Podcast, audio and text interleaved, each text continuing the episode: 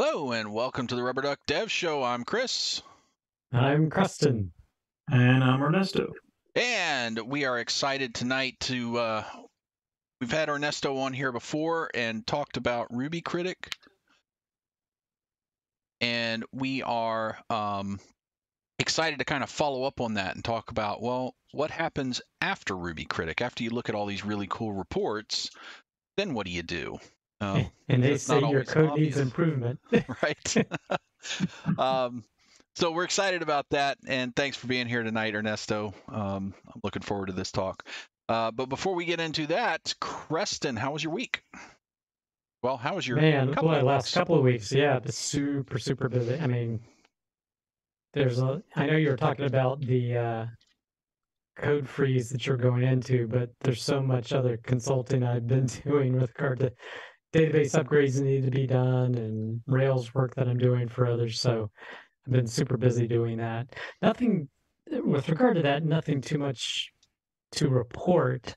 But I will say I did find something that was really cool. And I've heard about it before, but I actually started using it. This is a more personal thing. Is something called Jellyfin. So years ago, I um, digitized my CDs into iTunes. So that lets you just play I, your CDs through iTunes. It's they just load the songs in there. But that's only on the one computer I have. And if I wanted to play in others, I got to do it elsewhere. But then this cool software called Jellyfin actually lets you stream from a central Linux server your music that you have there. So basically, you install the server product on it can be Windows machine, but I, I was using Linux. And it just finds your files, you list them in your media, and then they give you clients that you can use. You could use your phone, you can use your desktop, uh, you can even use your TV, like Roku devices can find it and stream music to them. So I set that up. I was like, dang, I should have set this up a lot earlier. Oh wow. Anyway, well, not really business related, but techie related. So, what about you? Um, well, I had a really busy week. Well, I've got echo in my ear.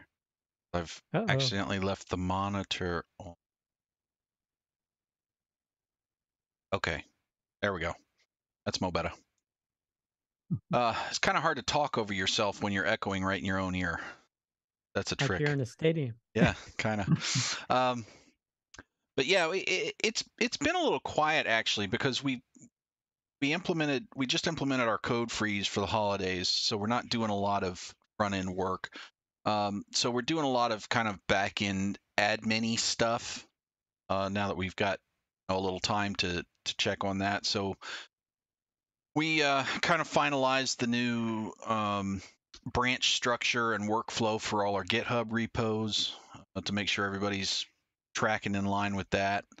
Um, we we've put um, some more documentation in place, and I'm working on some better API docs, and so it's just been a lot of that kind of back end administration stuff.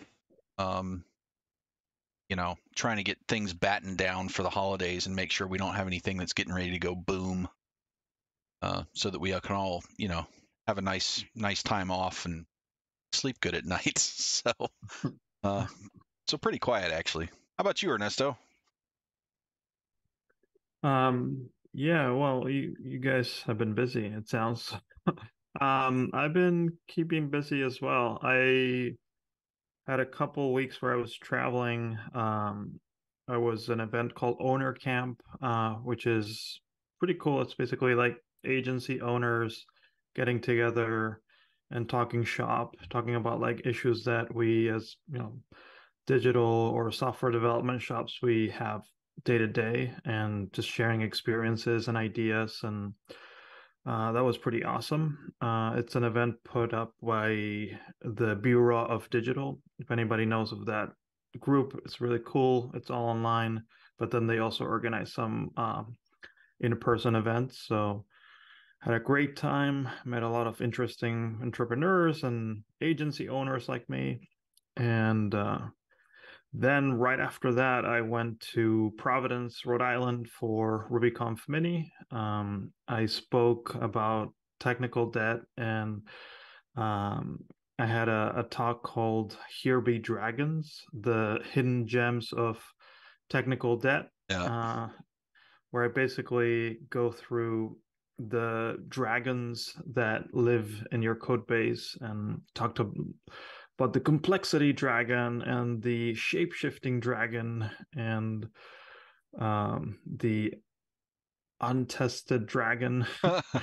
And i'm sure we're going to talk about that later in this episode but um, i think it went well. Um, i think i talked a little bit about ruby critic uh, flog churn uh, all these ruby gems that are super useful and can save you a bunch of time and uh, had some really good feedback. Um, there was another talk on technical debt, and good. The good news is like they talked about similar topics, but it wasn't quite exactly the same. They mm-hmm. had more of a a walkthrough of a code base, and they were like shifting it into a place where it was easier to maintain and more sustainable. Um, if anybody has seen Sandi Metz's talk, uh, all the little things, um, it was inspired on that talk, so I thought um, that was a great idea. And um, yeah, finally made it back to Philadelphia, and I've been catching up with open source and Slack and emails, and yeah, basically trying to see what's what's out there. Um, it seems like we have sold a lot of tune reports lately. Um, these are performance audits that we do for some of our clients. Um, Good. A few months ago, we partnered with uh, Nate Berkopec, uh, who's kind of the Rails performance guy in yeah. the Rails world, and yeah, he's been helping us, you know, come up with the best tune report our clients can get. And some of the tune reports are really useful because they're like just confirming that the application that the client is running is like very you know well tuned and some other reports are picking up on things that could be better optimized or um, you know servers that are maybe over provisioned or under provisioned and we help them figure out like what's the best uh, configuration for their current user load um, so we actually are all sold out of the Tune Report until January 1st. Um, but if anybody's interested in, you know, improving their performance, we are booking, you know, Tune Reports for January. Uh, so that's that's what's been keeping me busy. Cool, awesome.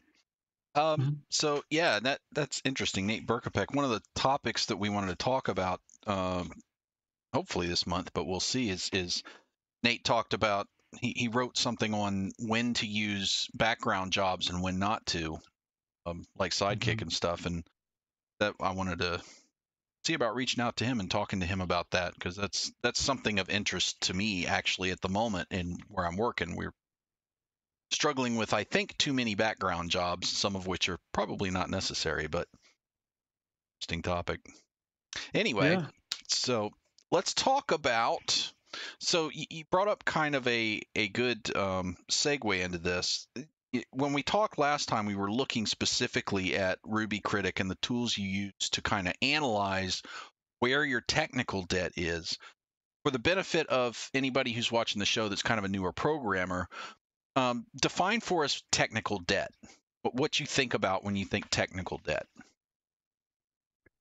Oh, well, yeah, let's start with an easy one, right? Yeah. what is technical debt?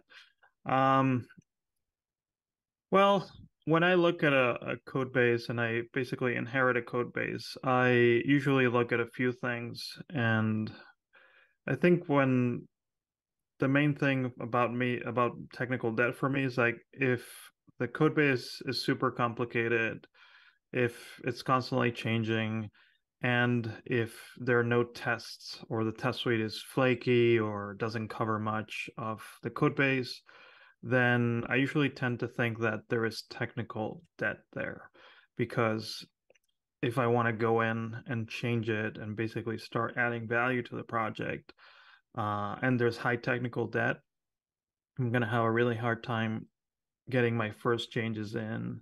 I might change something and then that will break something else. And there's like a lot of coupling between objects and there's not a lot of a cohesion and there are like a lot of files that are doing multiple things and have multiple responsibilities and um, so it's it's hard for me to find like one common definition of technical debt sure. but it's a combination of all those things that i i talked about and as i was preparing the talk for rubyconf mini it came to me that technical debt is such a relative term. So what your team might think it's technical debt, I might think like, oh, that's okay. You know, I'm okay with that.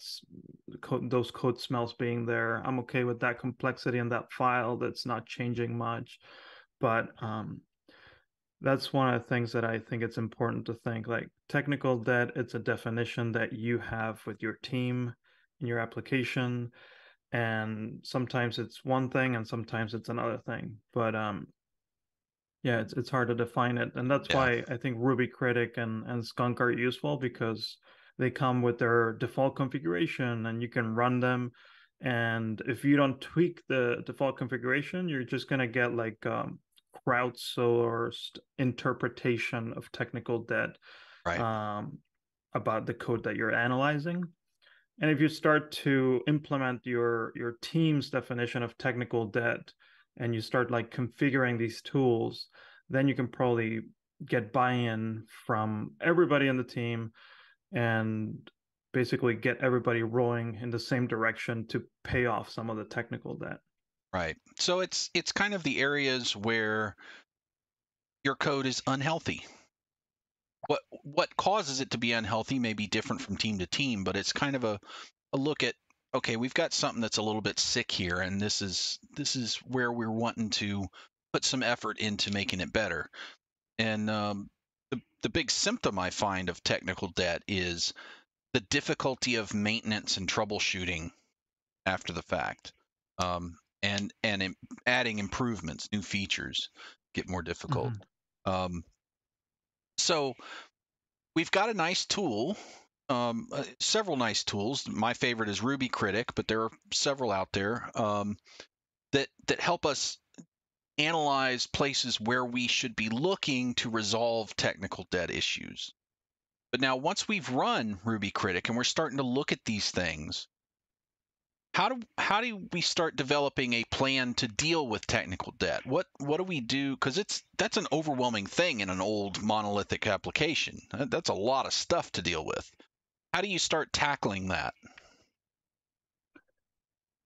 Yeah, I think um, it's all tied into the business, right? Like earlier today, you were saying like we're in your team, you were trying to like make sure everything is you know in shape for the holidays and that the application is not going to fall um, you know fall over or you know crash the minute it starts hitting a specific load right? Right. Or so so i think the the important thing is to consider the business and see like which parts keep breaking or which parts keep causing you headaches. And sometimes you will notice like okay maybe that particular component in your application is super complex it keeps changing and the tests are not that good for for it.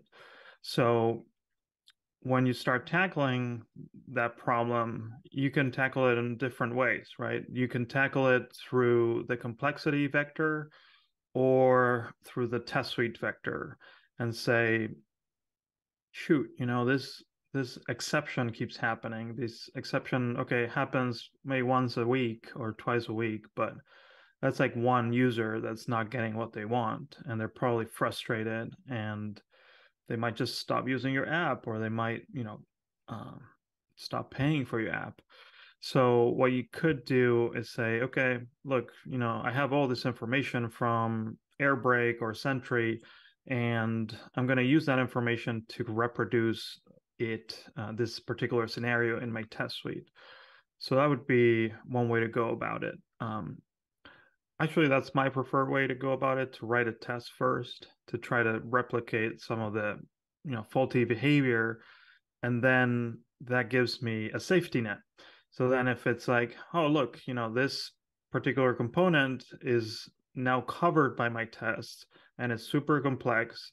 So maybe what i want to do now is start refactoring it into smaller components or start splitting this huge file with thousands of lines of code into like smaller files. And i'm not talking about you know breaking it down into a rails concern and then including it as a module that's that's not what i'm talking about no. i'm talking more about like breaking it down into like smaller classes that talk to each other and that way it becomes like easier to to understand what's going on and easier hopefully to test it too um, so to sum things up, I think like there's the the the refactor approach to make it easier to understand, easier to to um, to see how it communicates between the objects.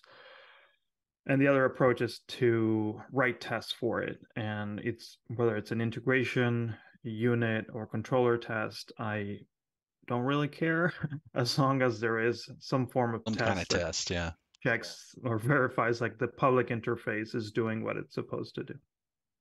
Yeah. Okay. So th- so one of your starting points um, once you figure out, hey, we've got to do some work here, is start targeting specific errors and and getting some some bed work in those for then going in and saying, okay, now that we've got this all covered, let's start looking at how we can simplify the code.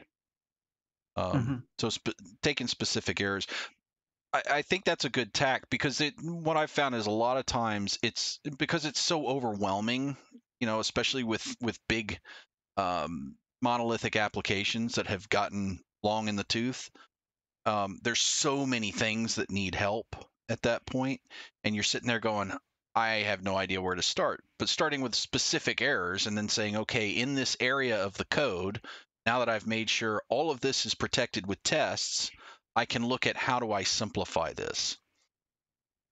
So I think that's a good good way to start out and kind of break this down into chunks. Yeah, I mean, I think this you know drive to refactor or to to pay off technical debt usually comes from um, a headache that you have, you know, a fire that you were putting out. Um, you were maybe working on a change and you ship that change and the change worked fine for your particular scenario, but then you actually broke something else. Then you found out like, oh shoot, you know, like my changes did the thing that they told me to do, but then it had a side effect and it, it broke something else that I didn't know that this affected.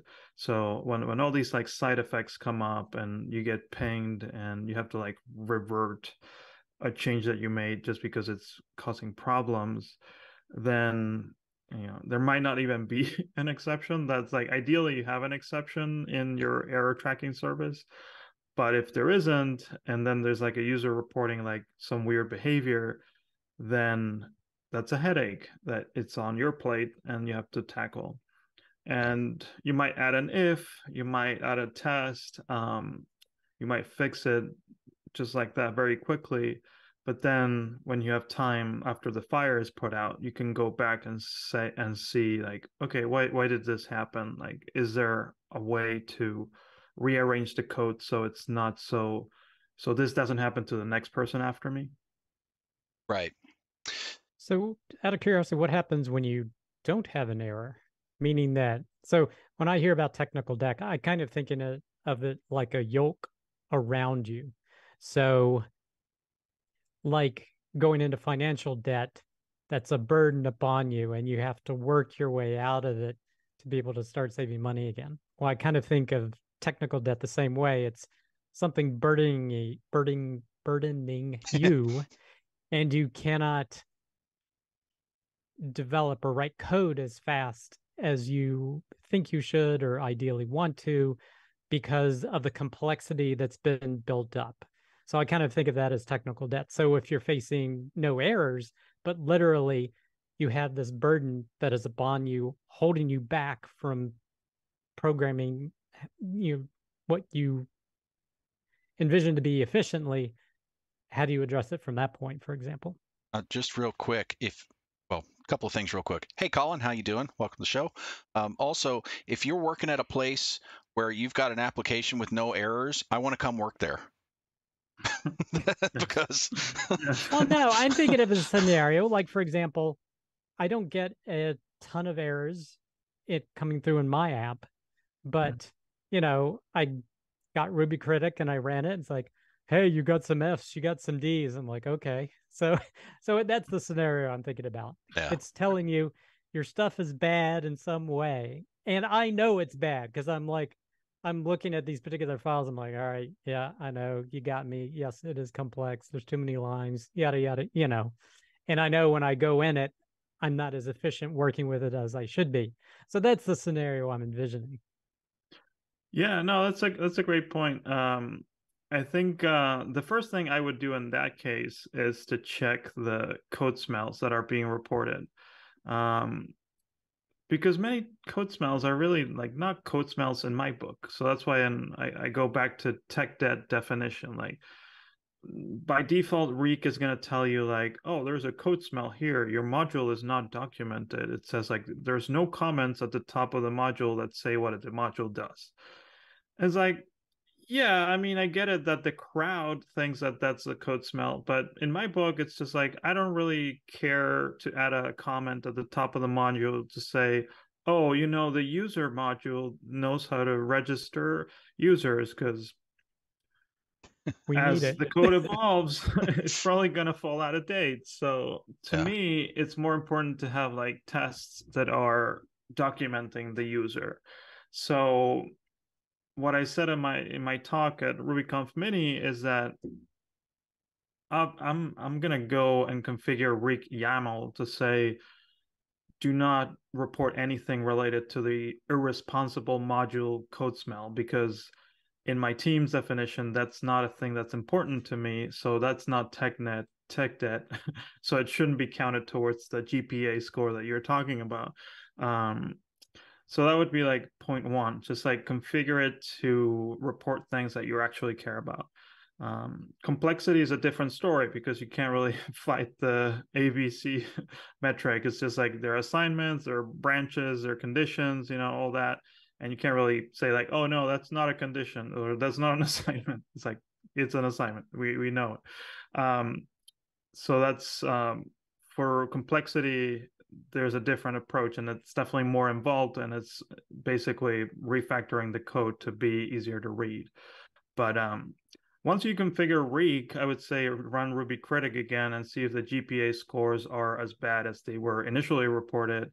Um, and if they are, then maybe yeah, start looking at the F's, uh, the F scores and the D's and all that. Yeah, and I just made some of that up. I don't know, remember what the scores were or anything, but I'm just envisioning that scenario, you know. Yeah, and I think too, it's eh, when you, I mean, obviously, you want to kind of look at the F's first. If you don't have a specific error to go target, look at the F's first because that's where your code needs the most help, obviously. But pay attention to what eh, what the F's are, where they are in the code, because if it's an F that's some little weird file off somewhere that hardly ever gets used, that's probably not where you want to spend a lot of time. Yeah, it's an F, but who, who cares? But hey, mm-hmm. I've got this F on a big file that a lot of things are talking to. Okay, that's probably worthy of some attention because I'm probably going to have to refactor it at some point or try to add a feature to it or try to troubleshoot something that came along with it. And it's going to be much easier if I get rid of this problem. Yeah, um, I'm glad that you said that. To be honest, because um, I feel like when I said like go look at the F score files, uh, I didn't take into account churn, uh, and that's why yeah you can't just look at the GPA scores. So yeah, when you see Ruby Critic, there's one side that has a pie graph with all the GPA scores grouped by score. Um, that's important for sure. But I think the most important part of the Ruby Critics uh, report is like the churn versus metric uh, graph that you'll find to the right. And that, that gives you an idea of like, yeah, this file is an F. and is constantly changing. So it's going to be at the top right area of that um, churn versus complexity graph, and those are the the files that you want to look into. Um, like Chris said, you know, if like oh a file is an F, but nobody ever touches it, and it's like you don't really go need to go refactoring it. It's kind of a waste of time. Yeah. Yeah, and I think that's important too when you if you're in a business scenario, which if you're doing this stuff, you probably are, it's important to think about what benefit does this have to the company? If I spend a bunch of time on this, does that actually benefit the the company somehow? Does that move us forward in some way? Now, does it immediately make us money is not the only benefit. Does it reduce the amount of difficulty in troubleshooting a problem for a customer? That's a benefit. Does it reduce the amount of time it takes us to add new features to this code base? That's a benefit.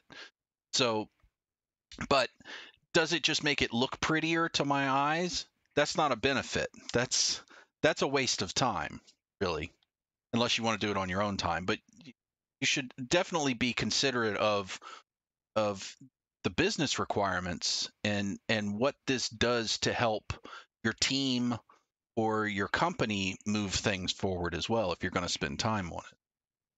I think.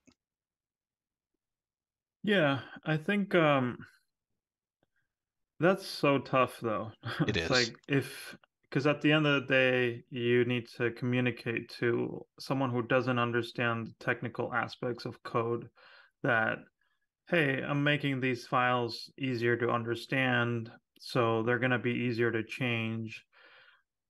But you know yeah you can say like oh I, I made the gpa score better. I brought the files down from the you know churn versus uh, complexity graph but at the end of the day the business value is like um, going to affect the velocity of your development team yep. and i think that's still hard to say like yeah well now that we have been actively investing and paying off technical debt for a year our velocity has increased by you know 20% um, i would love to know if someone has had that sort of effect and and see if if they actually managed to say like yeah because we actively started investing and paying off technical debt our velocity did go up considerably I, I have heard some anecdotal things about that, but I, I'm I don't know that I'd call it scientific proof type of things or white papers that I've read. It's more anecdotal. And, and you know, my personal experience has, has been when I invest a little time in in refactoring or paying down technical debt, it always pays off multiple times for me down the road. Um, but you're right. That's a that's a difficult thing for the technology side of a business to convince the sales side of a business that hey we should be putting some time into this because that's not something they can sell right they can't sell hey it's easier for our our team now to add new features customers don't care. So mm-hmm. you're right they care a, if they can get the next feature faster than yeah, they would if you hadn't well I, yeah, they should care but, but they don't think about that. the, of the future ether which is hard to do. Right. So yeah i think that's an important point to bring up is while while the technical side should be cognizant of how how the things they're doing helps the business it's a hard sell even inside the business to the non-technical side to say yeah this is something we should invest in um, and I think that that conversation kind of usually needs to happen at like the PM level, um, because that's really the the interface between the two sides of the the business there. Um, so I think it's easier for them to kind of be able to speak the language of sales and say, yeah, well, yeah, this doesn't bring us immediate profits, but what it does do is significantly reduce our costs, which has the same effect on the bottom line and it allows us to bring your customers more features faster. Yeah, I think um, it's hard to talk about it in theory. I think um, if we were to use an example and say, you know, like, oh, every time we need to add a new payment method is, you know, it's taking us two weeks to do it, right? And then you go out and you refactor that code to be easier to to adapt and to add another payment method and then it's like well actually instead of two weeks now it takes us just one week to do it you know because i refactor it and it's now easier to do um that's easier to see for sure um i think the the one thing we need to be careful is when we look at these cores and we talk about paying off technical debt is that uh, going back to Creston's point, is like some technical debt is fine. You know, some yep. you, you don't want to pay off all technical debt. I think that's a terrible idea to say like, oh, we paid off all technical debt, or we reached 100% code coverage of our code base. It's like yeah. I don't I don't recommend people do that. I definitely think there are like healthy thresholds to consider, but um, I wouldn't just be like, oh no, all your files need to be an A or a B. I think that's a terrible, terrible way, terrible way to go about it. Um, because it kind of forces some anti patterns, you know. Um, Sandi Metz has like a really good uh, example in one of her talks or one of her articles where it's like just because um, Reek is reporting like you have three different code smells in this file it had it looks like you have duplication you need to get rid of those code smells. It's like mm, you probably don't want to get rid of those code smells because some code duplication is fine you know? So there's no like um, mathematical rule about so some of those code smells. Uh, you know she says like you know coming up with the with the wrong abstraction is can be even worse than having some duplication in your code base so you need to be careful about that, about the absolutes, and about like tr- striving for perfection. And yeah. I know us as engineers, we want to, we all want to have an A plus in our grades. oh seems. yeah. Um, we want to be careful about that. Yeah, seeing those low scores on on on the Ruby Critic just it hurts, but it's not always worthwhile to to deal with it. Yeah. Uh, so and that's that's kind of a tough judgment call. And honestly, it's a good you know internally we will actually talk about those things. You know, I've I've brought up at meetings before. Okay, guys, look, I'm looking at Ruby Critic here, and we've got this D on this file.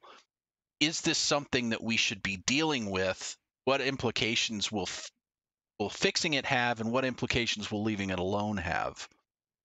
So mm-hmm. I think a bit of groupthink there for those things is really good because um, especially on bigger applications because you've got multiple people thinking about oh yeah well this connects to this thing over here and if we make this easier to deal with we'll buy ourselves a lot in this other area as well um, mm-hmm.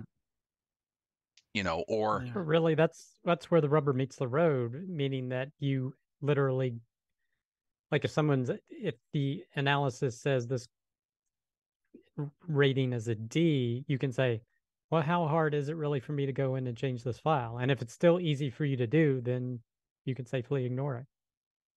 Yeah. Yeah, that really is yeah. the thing. Yeah, so I think like going back to the idea of like what is technical debt is like I think about change a lot and about like going in and you know changing the file to change a feature or to to make it faster or something like that um, if I can go in and change it and there are like very little side effects and I trust that the code is going to do what it's supposed to do and I can ship it to production and have a nice weekend with no fires to to fight, then it's like, oh, okay, there's probably like not a lot of technical debt in this part of the code base. So, so paying off technical debt, deciding what to pay off, and actually moving ahead and paying it off is is difficult. Um, it's not something that I can't imagine any programmers that want to be in a position where they have to pay off technical debt.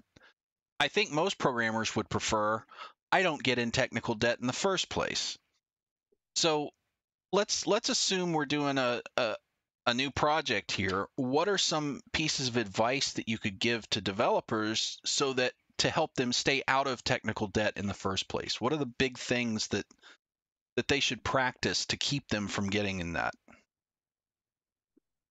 Yeah, I think um, I think like I, I learned about Reek when I had been programming for like 20 years and like it taught me a lot of things, you know, taught me a lot of things that I was doing wrong. Um, so one thing that people could do is have you know before they commit any code they can use something like overcommit and you know this tool that runs a hook every time you run git commit. And then you can set that up to run rubocop or reek or flog or whatever you want. So then before you start pushing things that will basically report a couple things and say like yeah you know you're trying to commit this but you're going to find that there's an issue with these code smells. You're introducing code smells. Mm-hmm. um again like hopefully at that point you have defined a configuration for reek that you know lives up to your team standards. Right. Um but that would be like a quick way to get like quick feedback without being like um, from a human that has to review your your pull request. Um and yeah i think that would be like step number one Step number two could be to use something like Ruby Critic. Uh, Ruby Critic has a flag to compare your branch against the main branch. Um, and you could say, you know, if you don't want to run it locally, you can run it in CI and basically run a Ruby Critic, compare it to the main branch and see like what things you're improving, what things you're making worse. Um, so I think those are two two steps that you could take to see like if you are shipping a lot of technical debt or not. I will say like it's hard to to not ship technical debt, yeah. to not increase technical debt. Sure. So at the same time, I don't know if like shipping a feature, shipping a change, and increasing technical debt by like 0.1% is like a, a, a bad thing, you know? Right. Because there always will be some somewhere. That, that's mm-hmm. like saying, yes, I've got a bug free product. It just there's a bug somewhere. If you've written more than hello world, there's a bug somewhere. There's also some technical debt somewhere. And I think you're right. You have to you have to kind of find that balance between how much effort is too much effort for this stuff. Yeah, what's what's the trade-off, right? Like what's because yeah, you can write write bug-free, tech debt-free code in like two weeks, but it's like then your manager is like, why did this take two weeks? You know, I just right. needed this feature to be shipped. And I just needed you problem... to change the red button to the green button. What the? yeah, yeah. Well, yeah, we're talking about like bigger changes, but it's also like, um, yeah, there's like a, a line that that you need to draw and be like, okay, what's I really like this idea of like good enough. like, mm-hmm. what's good enough for this feature? That I can ship it and have most of the people happy with the work that I did. Right. Um, because at the end of the day, you know, we are living in an agile world where we're shipping features. We think that the user might want this feature, and we might be wrong. You know, we might be like, okay, we ship this feature, and then nobody uses it. Right. So then, like two months from now, it's like, uh, yeah, just remove this and then it's kind of feels like a waste of time if you spent a ton of time making it like a super, you know, tech debt free code to then be dead in two months. Right. Because the clients don't buy tech debt free. They don't they don't care. No. No. So so so so when I think about this, I think about this line that I had to Google it just now. I don't know these things off the top of my head, but the phrasing um, make it work, make it right, make it fast. Mm-hmm. That's from Kent Beck. And I think the, the programming process get just get something working. Then okay, make sure it's giving you the right answer. Okay, now just make sure it's fast. Well, I think another aspect of that or another nuance to that is make it um, technically efficient or spending a bit of time when you're doing your work to eliminate Eh, to do the things that you know Reek is avoiding the things that Reek is looking for and things of that nature. So spending a little bit extra time when you're doing your work to do that, I think that's a way to minimize, you know, adding technical debt, of course. Yeah, I think I would add to the end of that that statement, make it maintainable. Yeah. Because a lot of what technical debt is is mm. difficulty of maintenance. Really. Yeah, yeah, I like the the idea of of your code, you know, evolving and you know, yeah, like Creston said, it's like you get asked to build a feature and you go in and you're like, well, I'm just gonna, you know, debug this code to play around and make it do what I want it to do, or I'll just make it, like you said, like ugly but works. so that's usually what I do. It's like, okay, let's do it like in a way that just works and then it's like oh okay well this looks really terrible like i don't really understand and probably nobody else will understand what i did here. So then it's like okay what how can i make it easier to understand for other other people right? Um so that's when i think um reek might come in handy. It's like yeah you made it you made it work. And then the made it make it right in my case might be like write a test and maybe run reek on it and see if like it's it's good or maybe there's something like you could do a little better like you have a variable that's like an a equals whatever there's like yeah maybe the a variable can have like a better name and stuff like that is valuable i think um and then yeah making it fast it's more like later when it's like well does it get used once a month or does it get used like a thousand times a second? Then you have to consider that before like making it fast because sometimes yeah you don't even need to make it fast. Yeah. I mean i think yeah, it's i like your i like your make it maintainable. Yeah. Well you know one of the things that i'm always thinking about when i do commits is is me six months from now going to have sad face when i have to go back and maintain this code or have i made it easy for myself? Because if six mm-hmm. months from now me is going to be you know pulling their hair out trying to figure out what i did six months earlier that's that's a bad thing if I can't even figure it out. So much less, you know, some other poor, poor programmer that has to come in behind me and go, "What the hell was this guy thinking?" You know. Yeah. Yeah, and I, I haven't really used the the Ruby Critic compare feature that much, but that that could be interesting. You know, it's, it's I assume it just works like the same way that the code climate compare feature works. It tells you whether you're decreasing the GPA score of a file or or not. Yeah. Yeah, I haven't actually used it much. We actually have Ruby Critic and and SimpleCov and a number of other analytics things that run on our our CI runs every time we do a a PR um, you know, that's something I, I put in place earlier this year because I was concerned that we were actually regressing our code quality. Um, mm-hmm. You know, and code health is not something that I don't see it commonly thought about in a lot of shops, uh, but it's incredibly important to keep your code healthy if you want it to be long lived um, because presumably you're going to want to add features to it. You're going to want to fix bugs that pop up. You're going to want to, uh, you know, make it faster, make it better, make it available to more people. And if your code is unhealthy, that becomes very expensive to do any of those things. But in the moment, it's not something that you're thinking about a lot of times because you're like, oh, I've got the hammer and duct tape out and I've got to get this feature released because you know somebody made promises to somebody and it's, it's a whole thing and now we've got to get it done um, but you're going to pay for that at some point.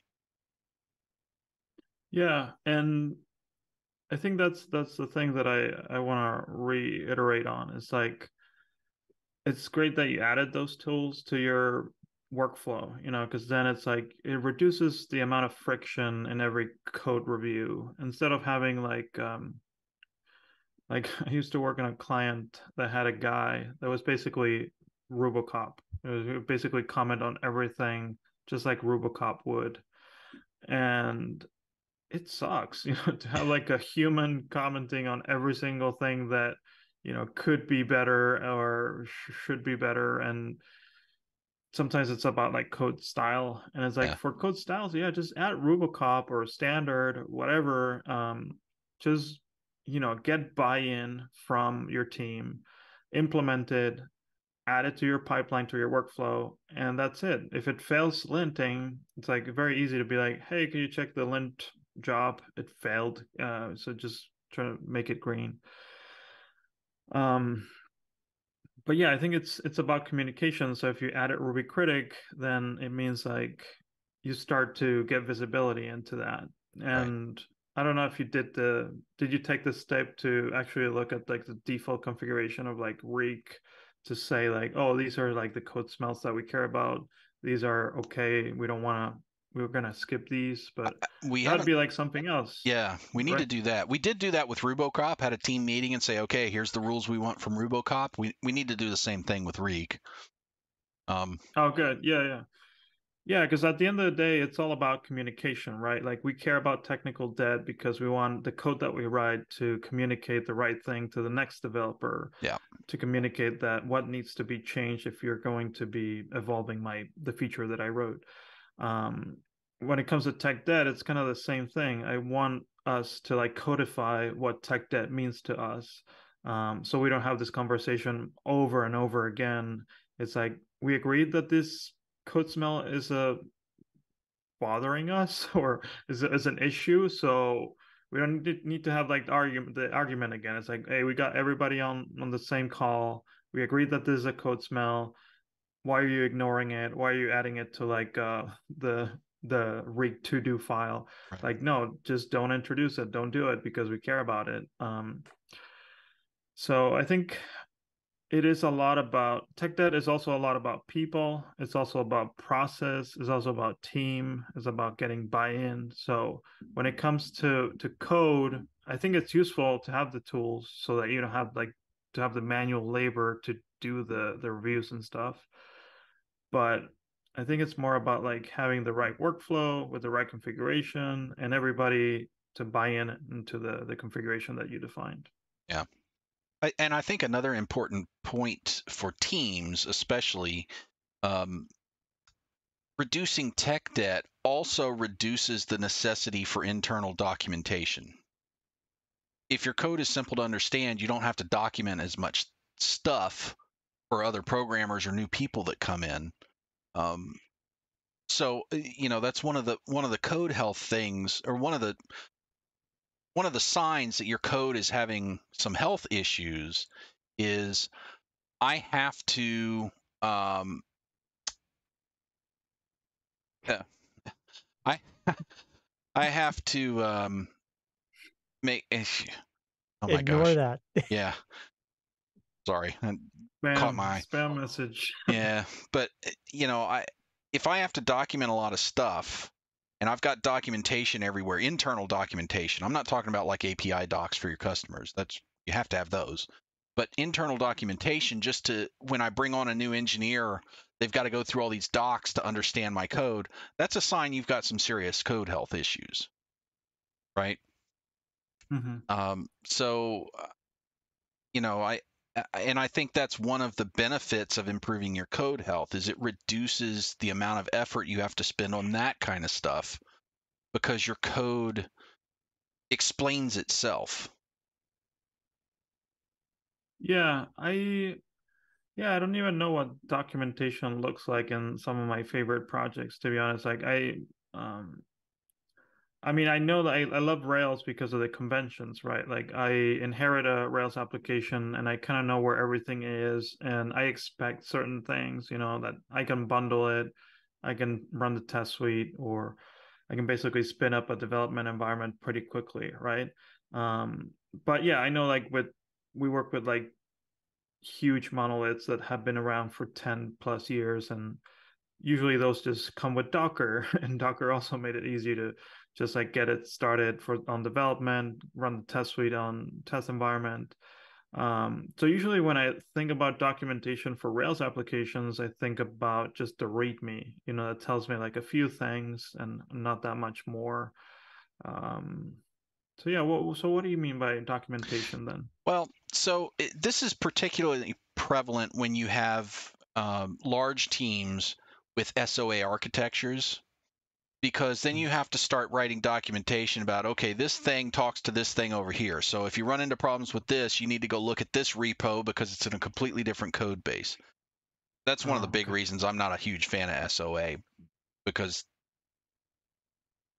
well different soapbox but anyway um Yeah. that's you know and when you have a, a lot of team a lot of members of the team and all of them are contributing different things and you don't have good code health controls. What ends up happening is you have to people are putting documentation usually in the code but like these long paragraphs on a method explaining why they're doing this parameter and why they're doing this thing and what happened you know and if if i have to do that then my method is not either not well named or it shouldn't be there or it's in the wrong place you know something is unhealthy about it Yeah, yeah, no, that's a, a good point. And what happens when the next person goes in and changes the method? Are they going to update the documentation? to- hell no that, that never happens Oh, I've done that many times where I just change the code and I forget about changing the documentation. so, Right. uh, guilty over here. Well, and that's that's a inherent problem with documentation is that it very quickly becomes out of date, and so you have to spend an inordinate amount of time updating documentation that you really shouldn't have to have in the first place. hmm Yeah, but like you said, if it's in the tests, then presumably, if you change the code enough, the tests fail. All right, well, you got to go change. it. Right. yeah. Um, I mean, wh- when I talk about like the the things that you could do, like that's um. So we talked a little bit about Ruby Critic and the things that you could do there, how you prioritize technical debt and which files to work on. Um, but I, I like Skunk, and that's why I created Skunk because it's like I want to find, and I, I was surprised like it didn't exist. I was like, why why doesn't something like this already exist? Like where I just want to find the files that are super complex and have very little test coverage, and that's why Skunk came to be. It's just like I just needed a quick way to find it, and I know that the tools kind of existed with SimpleCov and Ruby Critic. Um, so that's that's one thing that I like about Skunk. It's like instead of just going blind and um, just picking the files that have zero percent code coverage from SimpleCov and just writing tests for those, um, I don't want to do that. I want to actually find the files that are constantly changing and are very complex and have very little tests because if they're constantly changing, they're constantly costing the business money. If they're very complex, they're very hard to understand. So it takes developers more time to grasp what they do. So they cost the business money.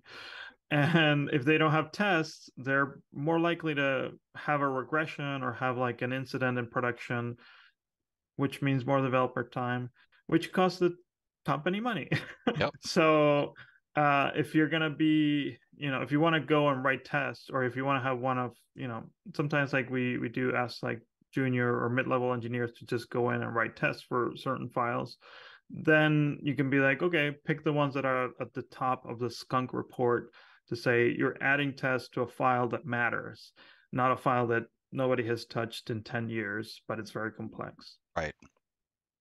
And I think that's a good point you bring up too. Is one of one of the big things that we'll run into on a on a long running project is invariably you end up with areas of code that are not very well tested and they need some test love. But it's it's most developers don't like writing tests in the first place. They don't they certainly don't want to go into existing code and just write tests to cover it. That's especially code they know well already. That, that's a bit tedious. However, when you bring somebody new into this repo, into this code base, that's an extraordinarily good way for them to learn the code base. Um, Mhm. And it, it has huge benefits to code health because every test you write in general is helping uh, the code health. Yeah.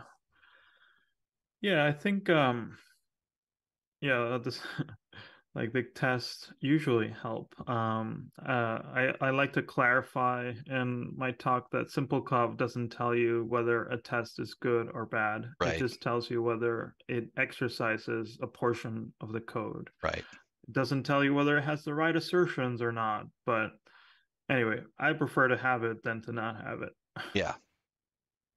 Yeah, and it's but it's you know it is kind of a what I've found anyway, and this is this is how I personally think too. I don't like going back to code I've already been through and writing more tests for it, unless I have a specific bug that I want to implement in a test so that I know it never comes back, right?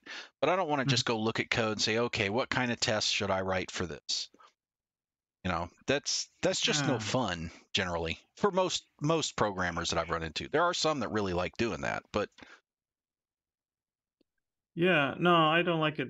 I don't like to do it either. I like to kind of apply probably I think they call it the Boy Scout rule where you're basically when you're working on a patch or a feature, it touches a file that has like no tests. I like to add at least like one basic test for it.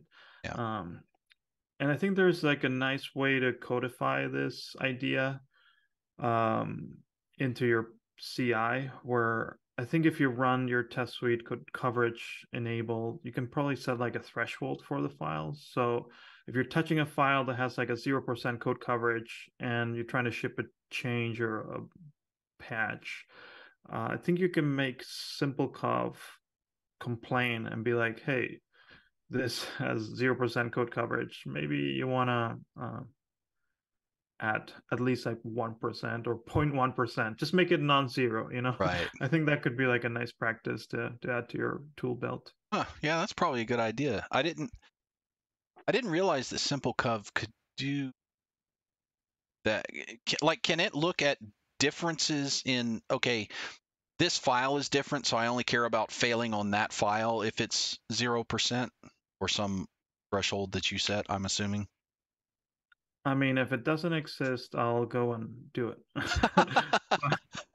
but uh, I think it exists. Um, and if it doesn't exist in simplecov, I think I think it exists in one of these services that, um, you know, do like um, code coverage as a service, like uh, CodeCov and coveralls. Um, actually, I just learned that CodeCov got acquired by Sentry. It seems.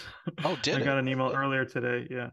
Um, but I think these tools, these services out there help you um, by complaining about that. They usually complain like, oh, you're lowering code coverage for a file.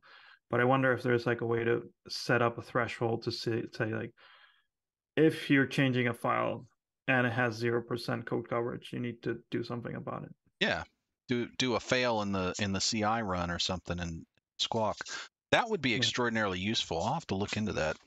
See Yeah. if we can add that to our flow because that actually would be a good way to to start getting missing tests to be implemented a little at a time because nobody wants to go and do okay let's spend three weeks just writing tests but hey if i'm in there i could add a Yeah. test or two Yeah, yeah. I kind of I kind of go old school with that. And if I need to modify a feature, a lot of times what I do is I run the tests around that feature, or I look at that file and see what the code coverage, or I run the test and see what the code coverage of that file is. then I can see, basically, like you said from your presentation, where the dragons are. It's like, okay, what has not been tested, and what do I, the code that I'm going to change? I got to be careful here. Yeah. And maybe I need to write the first thing I need to do is like you were saying Ernesto earlier. It's like I need to write some tests around this thing I'm going to change because like I don't want to break stuff. Yeah, yeah, for sure. And I I tend to prefer uh, either controller specs or integration specs when I don't know anything about that feature. Um, another thing that another tool that's useful, I think I might have mentioned this in like the previous episode, is uh, Coverband. Um, it's basically like simplecov, but it runs in production. So instead of using your test suite as the source of truth for showing co- coverage or hits, uh, it will tell you you can run it in production for like a week. and basically it will tell you like what portions of your code are not getting executed. So it's kind of like uh, the most real way to find dead code in Ruby. Um, and and I know there are other static code analysis tools that will help with that, but I, I like the idea of coverband because it takes kind of like real production usage to tell you this method is never called, so it's probably dead. Yeah. Yeah, that's a good way to strip out old dead stuff. We, just went through an exercise with that, stripping out some old dead endpoints and and controller APIs because we just had you know stuff that had been sitting around and hadn't been touched in 10 years. Sitting there thinking god this is just making everything 10 times harder just having this code here. So why why aren't we getting rid of this stuff? Um, Yeah. developers seem to have this this inherent lack of desire to ever delete code it's Yes. it's uh Yeah. Not sure why, but- Classic, you know, commenting these part of the code because it might be useful later. Yeah. Um, but I yeah, one of the questions, and I had looked into adding Coverband to our stuff before, but we have uh, one of the things that I couldn't really figure out, and maybe you your experience can give me an answer here, is does Coverband have much of a performance impact on your production environment? Yeah, I mean, I don't know what it is, but I know it's like not zero. But I don't I don't know if it's that bad though, but Okay. uh, something, you know, to add to my homework list. Yeah, because that, you know, that was something I really wanted to do because after we went through this exercise and it was kind of really, you know, we were manually looking through logs. Has this been used in this long? I really wanted Coverband, but I have to be very careful about performance on our production environments. So I was, I've been trying to find ways to figure out what kind of performance impacts that has uh, before I do it. But um, yeah, so if anybody out there knows um, or has any any data on the performance impacts of Coverband, I would really like to know. Um, that would be useful information. So, uh, chat, Yeah. that's your that's your assignment for this week. Yeah, I see that. Um, I mean, at least in the documentation, it says one of the key features, number one, is uh, low performance overhead. So, With no further details. right? Yeah. What would be interesting? What I'm thinking about is I wonder if you could do it. I don't. I don't even know how this works. I was actually looking at it right now, but I wondered if you could put it some behind behind some sort of a feature flag, or and just enable Ah. it conditionally, and then you, that way you could turn it off if it run runs into issues. See, that's just smart. Um, yeah. I don't know mean, if it it is amenable to that, but Oh, I'm I'm sure you could, because there's got to be somewhere that you load. I, I haven't looked into how to actually set it up, but there's got to be somewhere that you it actually gets loaded. Or this could be also one of the benefits of an SOA architecture. You could choose one area to impact and install it in one service and see how it works. Well, this is true too. but but yeah, I mean, we've got and and I'm you know most significant apps have a feature flag system of some sort, whether it's customer face facing or not. They have ways to turn on and off things. And that's actually a pretty good idea. I may uh I may float that Oh, actually, we're a little bit over time. Oh my goodness. Having too much fun again. Um, all right. So, uh, Ernesto, thank you so much for coming and joining us and, and hanging out and chatting. Uh, that was Yeah, thank you. that was really informative. I enjoyed that. Uh, once again. Um, It was it was fun. Thanks for having me again. yeah, absolutely. Uh, chat, thanks for hanging out. Um, we hope you guys enjoyed that. If you did, please make sure like, subscribe, follow, mash all the buttons, and ding all the bells. Um, follow us also on Twitter at Ducky Dev Show, um, so that you can find out what things are coming up and have conversations with us about what things we've talked about.